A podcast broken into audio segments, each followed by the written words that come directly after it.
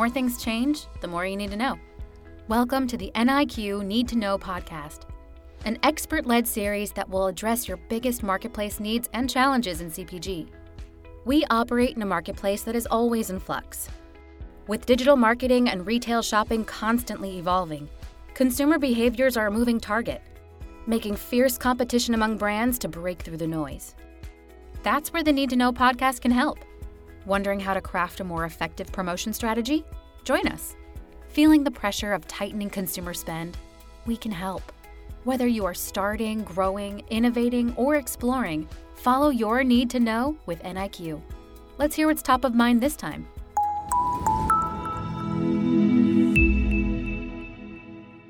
Hello, and welcome to the second podcast in Nielsen IQ's new Need to Know series, our newest effort created to ensure we provide you with the information you need to know most to succeed in a hectic marketplace. I'm Bianca Piluso, Vice President of Analytics here at NIQ, and to help you optimize your price and promotion strategies for 2023 and beyond.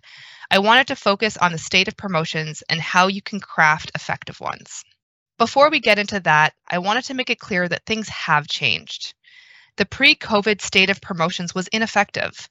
Most categories and brands were over promoting, leading to poor ROI and consumers' expectations of promotions and unhealthy growth. So I'll be going over what pre COVID promotions look like, how COVID has changed the landscape, and the keys to crafting effective promotions going forward. Let's start with what promotion looked like before COVID and why they weren't effective. One thing is clear that pre COVID promotions, most of them being ineffective, according to Nielsen IQ data, 72% of trade spend didn't even break even. And the reason for this was a lack of a great way to consistently measure ROI of promotions across all events and all retailers. The data and the information was often difficult to access and tremendously time consuming.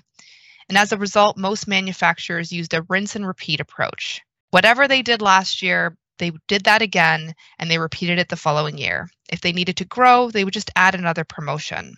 This strategy, without understanding the impact of profitability of events, is what led to our industry being far too over promoted and having most of these promotions not break even. Adding a promotion was used as a growth strategy as opposed to a specifically defined tactic. So, if promotions were poor before COVID, what happened during COVID? Well, many brands stopped running promotions entirely during COVID because of all of the supply chain issues and the lack of inventory.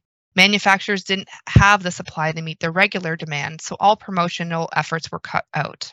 This forced our industry to get off that promotional dependency and gave us a chance to set the right foundation as we now strive to bring promotions back. So let's do it differently. Let's not run them in the same way as we did before. Coming out of COVID, brands are ready to start using promotions again to drive sales. But with the consumer mindset permanently shifted, and outside factors like inflation at play, you can't just go back to the old ways and hope for success. Smart promotions are needed to meet shift in demand. First, you need to determine what is your goal of each promotion. Is it to drive share? Is it to drive trial? Or to build retailer relationships? Next, you need to leverage data and analytics to ensure your promotions are going to achieve your goals. At NIQ, we run models to understand the lift generated by promotional tactic. This means you'd understand how much is driven by price cut versus flyer or feature activity versus display support. You'll also want to understand how much it costs to execute that promotion. I work with manufacturers and retailers to better understand their promotions across the category and work through which promotions will achieve their intended goals. We simulate what outcomes to expect with a change in promotional strategy. Running various different simulations will allow you to see which promotional tactics are going to achieve those desired outcomes you laid out. Relying on analytics is key to developing an effective promotional strategy that will help you keep sales flowing without eating into your bottom line. In summary, make sure you know the intended purpose of your promotion. Leverage models to understand the lift drivers of the promotion and simulate various scenarios to ensure you get the greatest outcome. That concludes our podcast. Thank you again, and I'll see you in the next installment.